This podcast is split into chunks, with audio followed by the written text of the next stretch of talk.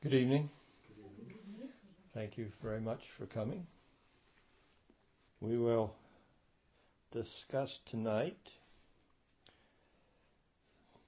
uh, the 93rd Anucheta. As I mentioned, it's a little extensive, 41 pages long.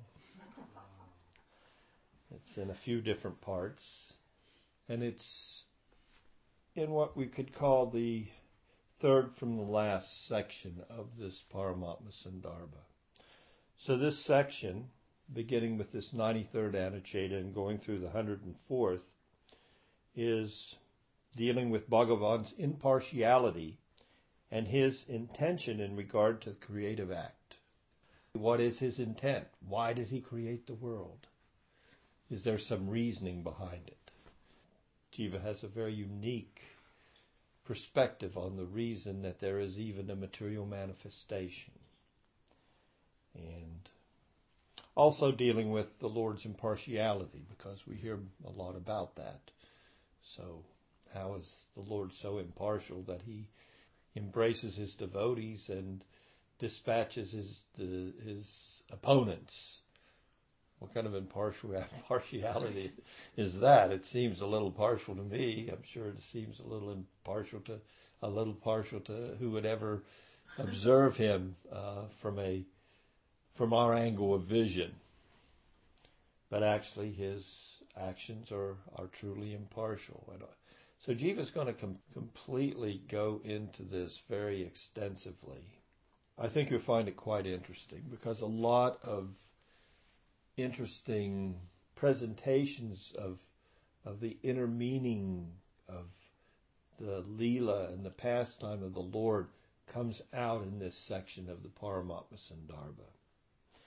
From this, Jiva Goswami will go forward in the Paramatma Sandarbha to explain the correlation between the opening verses of the Srimad Bhagavatam and the very first verses of the Vedanta Sutra. So that'll begin after we finish this section and that's also going to be quite interesting. Jiva's introduction to this section, the cosmic play of Bhagavan, we could call this 93rd Anucheta.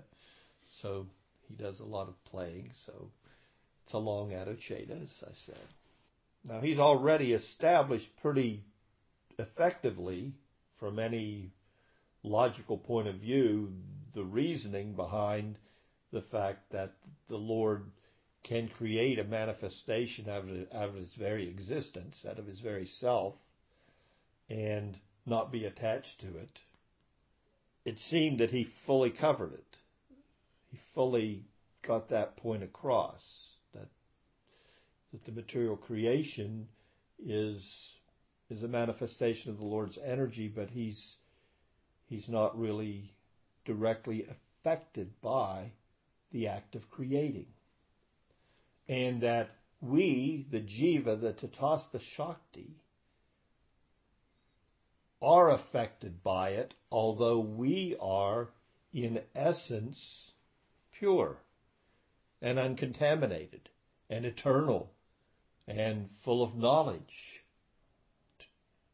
and of a blissful nature. I mean, if we look back to the intrinsic qualities, there's there's some of that in all of us. So there's there's a lot of God in all of us, these qualities. Well, why is Paramatma, the maker of the world, not affected? And it surely seems like we are. He's dealt with that. He dealt with that extensively.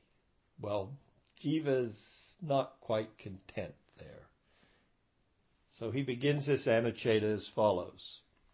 In this way, although the conclusion regarding Bhagavan's threefold cosmic play, Leela, of creation and so on, has been undertaken in a general way, it is now elaborated again in a specific manner by addressing various objections according to the principle of driving in a post. Stuna Nikanana Nyaya. When he said threefold cosmic play here, It means creation, maintenance, and destruction of the material manifestation. So the act of creating, manifesting, maintaining, and then wrapping the whole thing up. Just as we are have as Jiva is driving the post over and over again. We can take from this Anucheta that Srila Jiva Goswami could not find any discourse within the Bhagavat Purana that specifically addressed the objection that he himself has conceived of and presented in this Anucheta. Because his policy has been that he's always drawn from the Bhagavat Purana uh, different points of view. So we can assume, it's an assumption on my part, considering his approach to the whole presentation up to this point in the Paramatma Sandarbha, and we've been doing this for three years now, studying these Sandarbhas of Jiva. We have some familiar, familiarity up to this point of, of, of Jiva's uh, methodology in presenting, and generally he's always used, if used, the Bhagavatam as, as the sutra, and then he's explained that sutra. So this particular objection he's just written an Anucheta himself and presented the following. He wants to go into it more in depth. He's just told us, I'm going to go into it more in depth. I want to make sure we fully understand this. There can't not be any question in your mind regarding this tattva here. Otherwise, it could interfere with your progress in bhakti, and I don't want any interference with your progress in bhakti. Let's begin here. I pose a question. And he goes on. A question is raised. Does the Supreme Lord himself personally appear or not as the avatars who descend in the course of his cosmic play of sustaining the universe?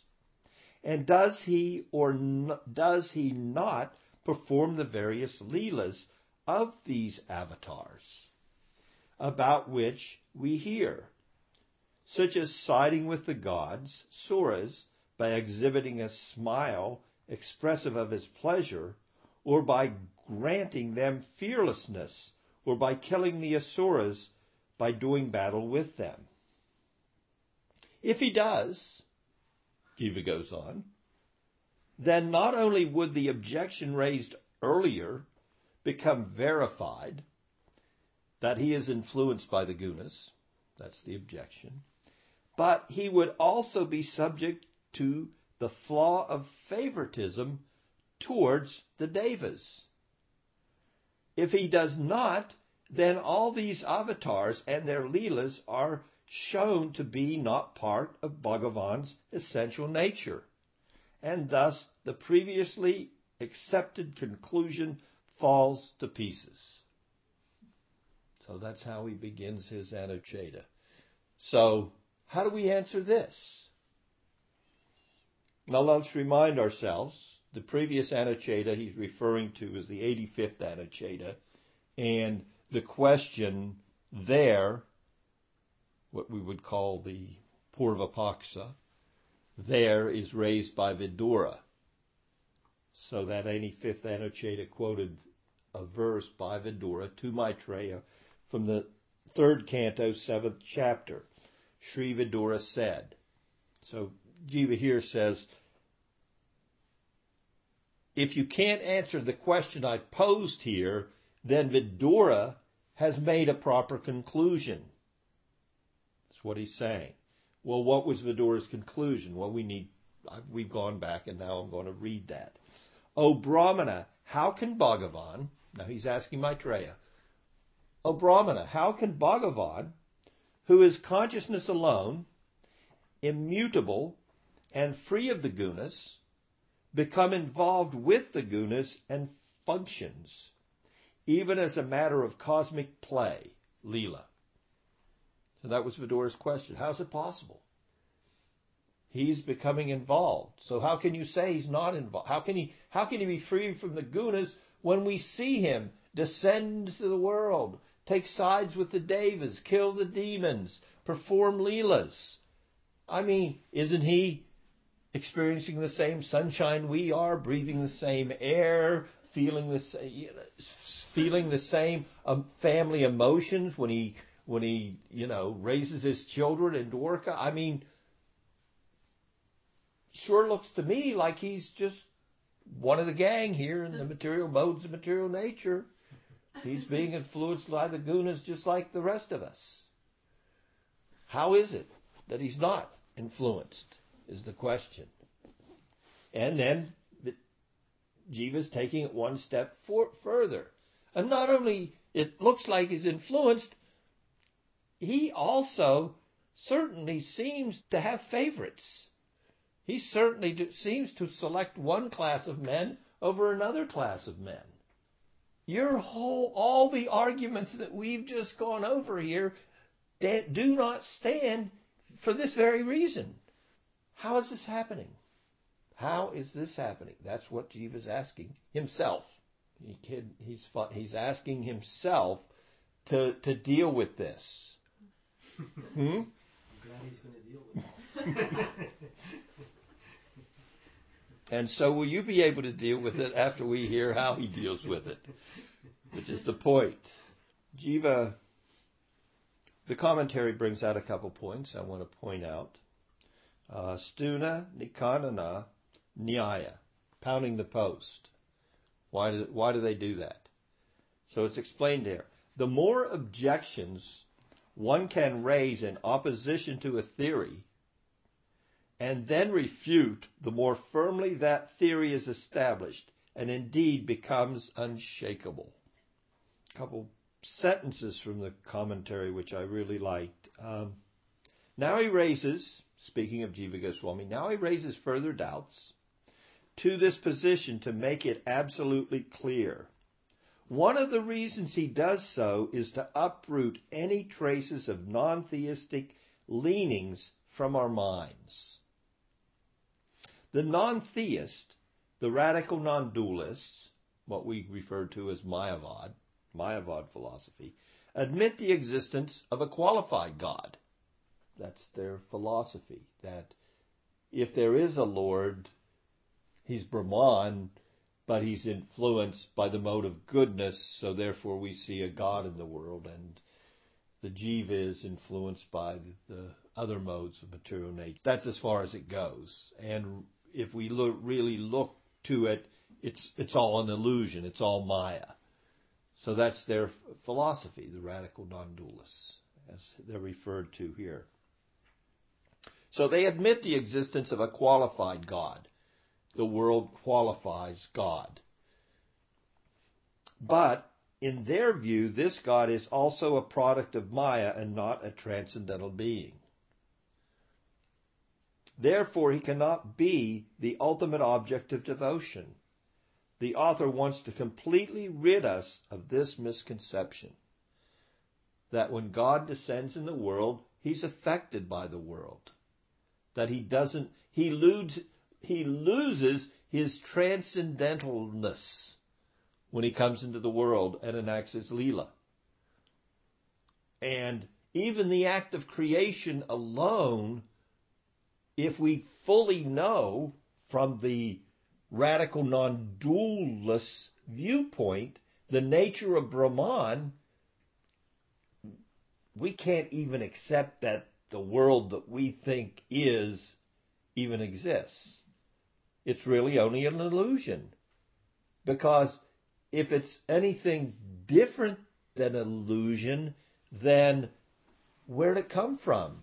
Because Brahman is of the nature of spirit Of course, their conception of spirit, the impersonalist conception, well, the radical non-dualist, not the the true Brahmavadi, but the impersonalist conception is uh, there's no qualities in in Brahman. It's all just pure conscious spirit. It has no distinctiveness because a distinctiveness would according to their vision, and their vision is very much influenced, and this we can understand about the Mayavad philosophy. It's very much influenced by a perspective that is in line with experiential knowledge. What I mean by that is we, the Vaishnavas, we accept that there's transcendental revelation and that there is realized knowledge. Their concept is more if we're going to look to spirituality, well, we start where we are and it has to conform with, with that idea. Now we accept descending knowledge, but the radical non-dualists, they have to, their main conception is based on their experience. And therefore, if they see duality, then they say, well, if there's duality, then that's not spirituality. Well, we can accept parinamavad. We can accept that there can be some Shakti of the Supreme. And that that Shakti can be modified and there can be, by the modification of that Shakti, one of the energies of God, one of his unlimited energies, can be influenced and there can be a material manifestation.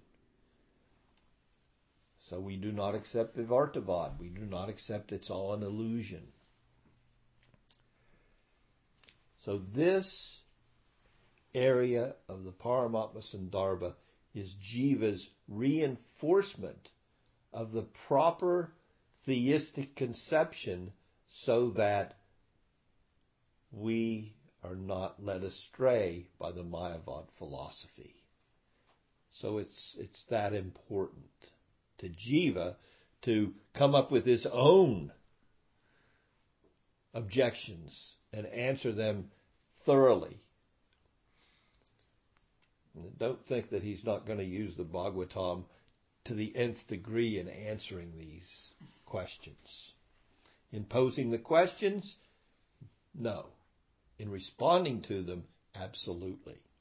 So let us proceed. This is all the same Anucheta. Jiva proceeds. The answer is as follows. It is true that Parameshwar does nothing at all to sustain the universe.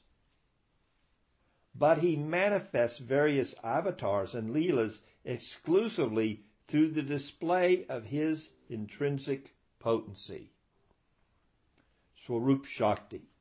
To give pleasure to the Vaikuntha associates who descend with him, as well as to the devotees among the devas engaged in universal administration, and to other devotees not directly involved in these pastimes.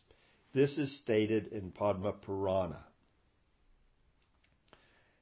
There's a lot here in this opening statement. I mean, first of all, he does nothing to sustain the universe. It'll be interesting. Jiva will unpack this and give us an explanation of God doesn't do anything to keep this place going? How is that? Yes. Because the Western concept of it is of the watchman creating a watch and doesn't deal with it. The watch is, you know, working on its own. Mm-hmm. That's, that's the similar idea. Okay. But there was some act of creation.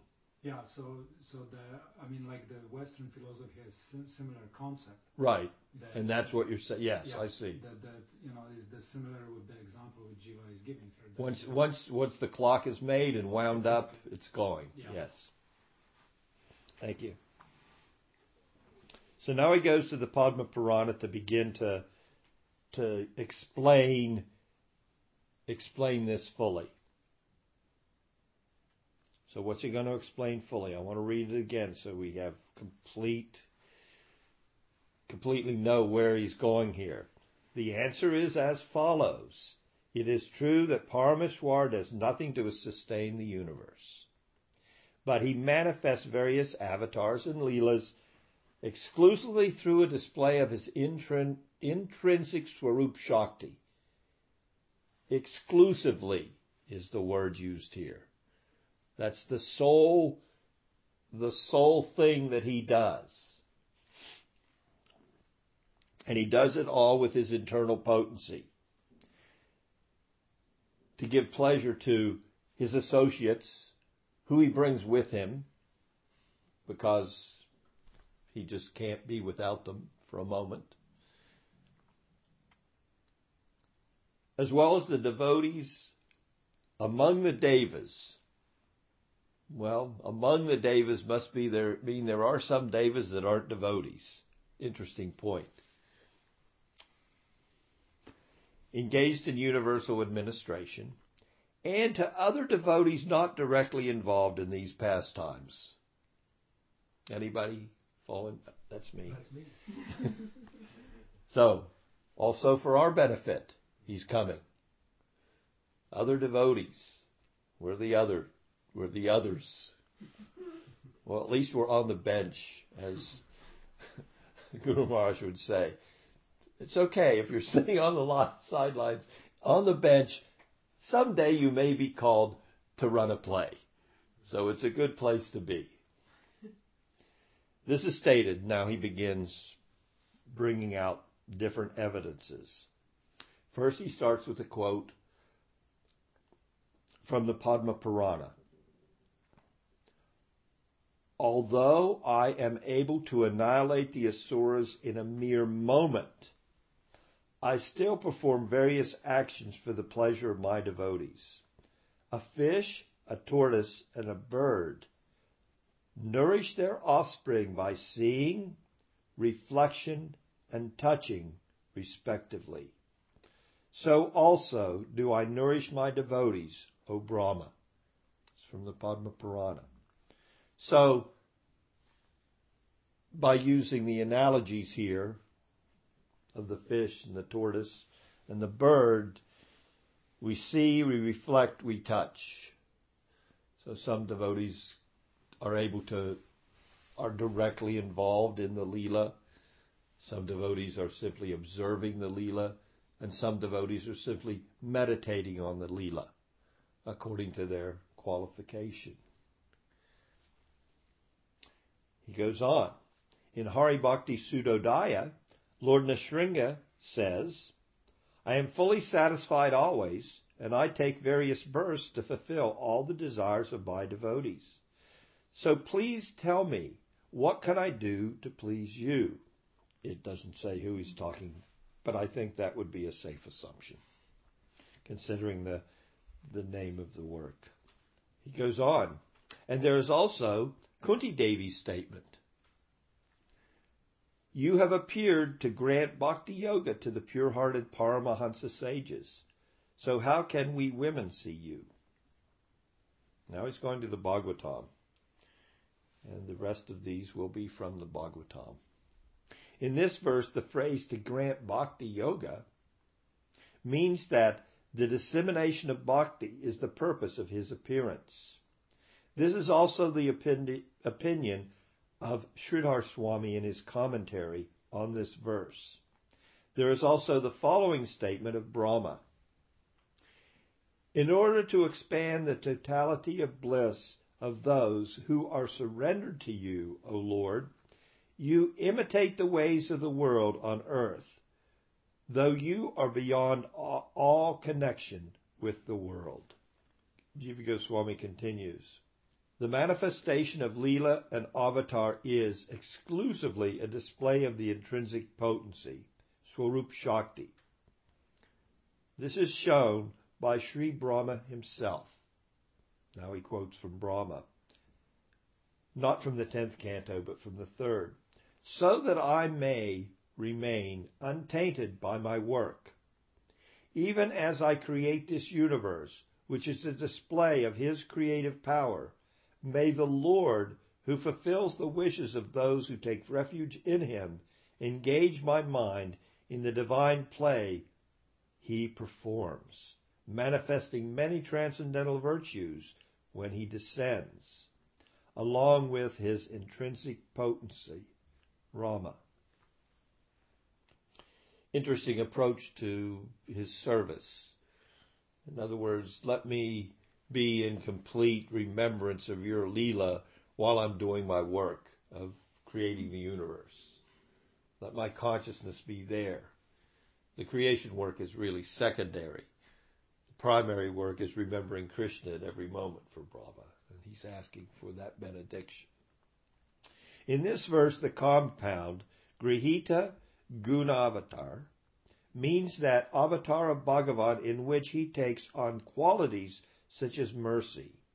In this way, while manifesting these avatars exclusively for the pleasure of his devotees, the work of his extrinsic potency Maya in the form of protecting the universe by such things as siding with the suras occurs of, his, of its own accord even without his conscious inspection. Now we get to an unpacking of that other comment that he doesn't have a direct involvement in the material manifestation. Well, if he doesn't have a direct involvement, then how does it happen? Because, I mean, he's God. Nothing can happen without God having some hand in it. It would be our nat- the natural conclusion that would one would rise that well, if God is God, then how does anything happen without God being involved? So here it's now now we're going to come to some some evidence as to well how does that happen in, in regards to material creation. This is our first hint. The work of his extrinsic potency Maya in the form of protecting the universe. So we talked three things in regards to the universe the offshoot of his uh, offshoot of his lila being creation, maintenance, and destruction, in the form of protecting the universe by first, such things as siding with the suras.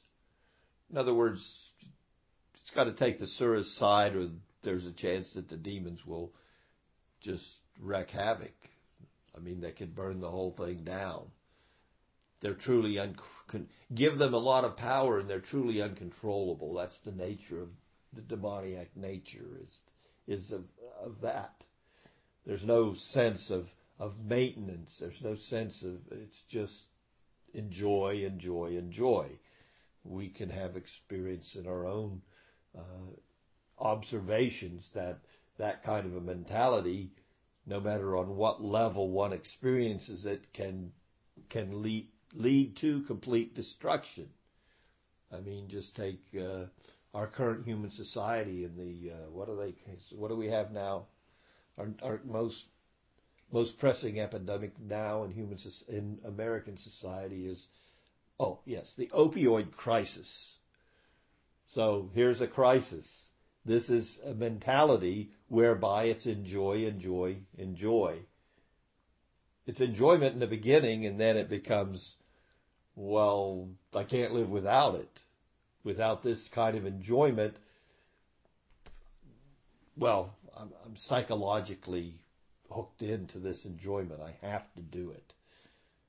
And then it's, well, it ends in destruction. What's the outcome? It doesn't end nicely. Even if you have some intervention and some, it takes a lot of work from what I've heard to, to break that no matter how much energy you put into it. So imagine the demons, if, if, if the Lord in his avataric descents did not take the side of the suras, what, what, what, what could happen? We can get some uh, little glimpses of that when we look to the Leela of the that's presented in the, the Bhagavat Purana, Hiranyakasipu or Kamsa. What do they do? I mean, they do all kinds of things. Kamsa, well, let's go and I, I don't know which village Krishna may have snuck off to, but I can see he's no longer in the prison house that I've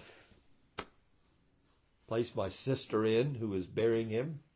He's not there. He must be somewhere, and we know he was born just recently because when I went down to, to dispatch him, then this other personality flew into the air and told me he's somewhere else. so kill all the kids. Just go to every village, and kill them all. If we do that, then we can get him. Or sometimes the demons take control, and, and what's their thing? Well, immediately, let's cut off the head of society. The head of society, the Brahmins, starve them to death. Don't let them perform their sacrifices. Don't let them allow religiosity in human society at this point.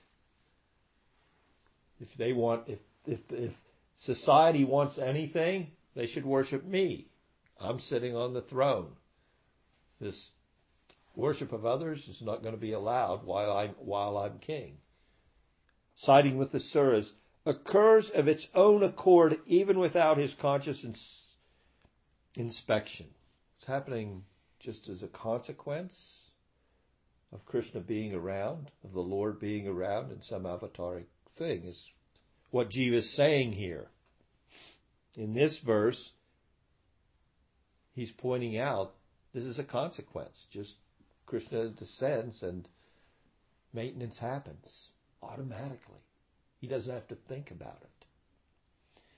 Jiva Goswami goes on to say, just as in the world, when devotees assemble together to heighten their exaltation of love of God, they may gather some drum players who are unacquainted with the ecstasy of such divine love. And while dancing, being intoxicated by singing the glories of Bhagavan, they destroy the inauspiciousness of the world and at the same time increase its auspiciousness. This is expressed in the 11th canto. A quote from there A person endowed with devotion to me purifies the entire world. Similarly, in the following verse, it is said, Bhagavan Hari's creation of the world is verily without anticipation of any particular result. He does so out of his bliss alone, just like the dancing of an intoxicated person. Intoxicated person that really has no purpose. He's just having a good time, is what the verse is saying. So this idea that the Lord is working hard to make the creation come about, Jiva's starting to starting to dispel that. And he's saying it's just like some bhakti rubs off on any professionals that you may bring in to perform your kirtan. They're getting the benefit. The drum players are getting the benefit, but the devotees are just expressing their love for Krishna in kirtan.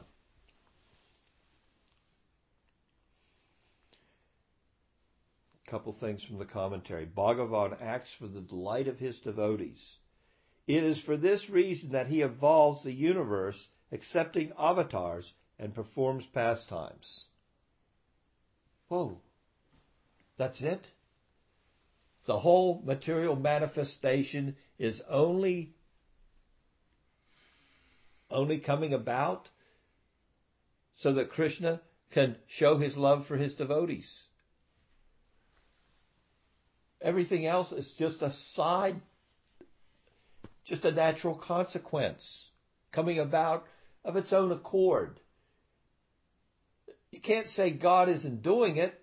No, He's doing it, but it's not a conscious effort on His part. He's God. Wherever He goes, everything's auspicious. Every, everybody's benefited. And if there are devotees who aren't yet of the highest caliber within the material world, he's making a descent. And if they haven't completed their the perfection of their devotion, then if they if he has if the if the normal course of cosmic activity is such that the universe wraps up and they're wrapped up again in his Paramatma feature because they haven't completed their devotional course, then, well, then we'll make another universe. We'll do the whole thing over again. We'll start and we'll we'll let the universes come forth from my pores and we'll we'll do it again because I care about them. Having once said I surrender to Krishna, well, then I, then I, Krishna, surrender to them and have to give them all facility. So the material creation is just a side, a, what do we call that? A, a, no. Side effect. Side effect. It's just a side effect of Krishna, Bhagavan's love for his devotees. It's not, there, there's not a, there's not a cause other than his intrinsic Swarup Shakti wanting to fully express itself in reciprocation to the love of his devotee. The maintenance of the universe is a concomitant effect of his dalliance with his devotees, just as when one cooks food on a wood fire for one's pleasure, one may also alleviate distress caused by cold. When it's cold outside, you want to work in the kitchen. Jiva's saying it's just, it's a side effect. It's just, it comes of its own accord. You're doing the service of cooking, but luckily for you, in the winter, you, you're able to keep warm by your cooking. The conclusion of this particular commentary here a person can perform an action to achieve something he lacks or just out of inner delight. We belong to the first category. A person can perform an action because he lacks something. Or he may just do it because of his inner delight. We fall into the first category and have no experience of the second state. Within the material realm, we don't engage in anything just for the hell of it. We generally, within the material realm, work for a result. In contrast, Bhagavan acts out of bliss, like an intoxicated person who dances out of sheer exuberance and not to obtain joy. Jiva will continue. Well, he's going to continue. We will continue studying Jiva and this next section of this 93rd Anuccheda, or part, I should say, since the word Anuccheda itself means section. Devotees are self-satisfied. So not only is Bhagavan self-satisfied, but the devotees are self-satisfied. Any questions on what we discussed this evening? Thank you so much for your association.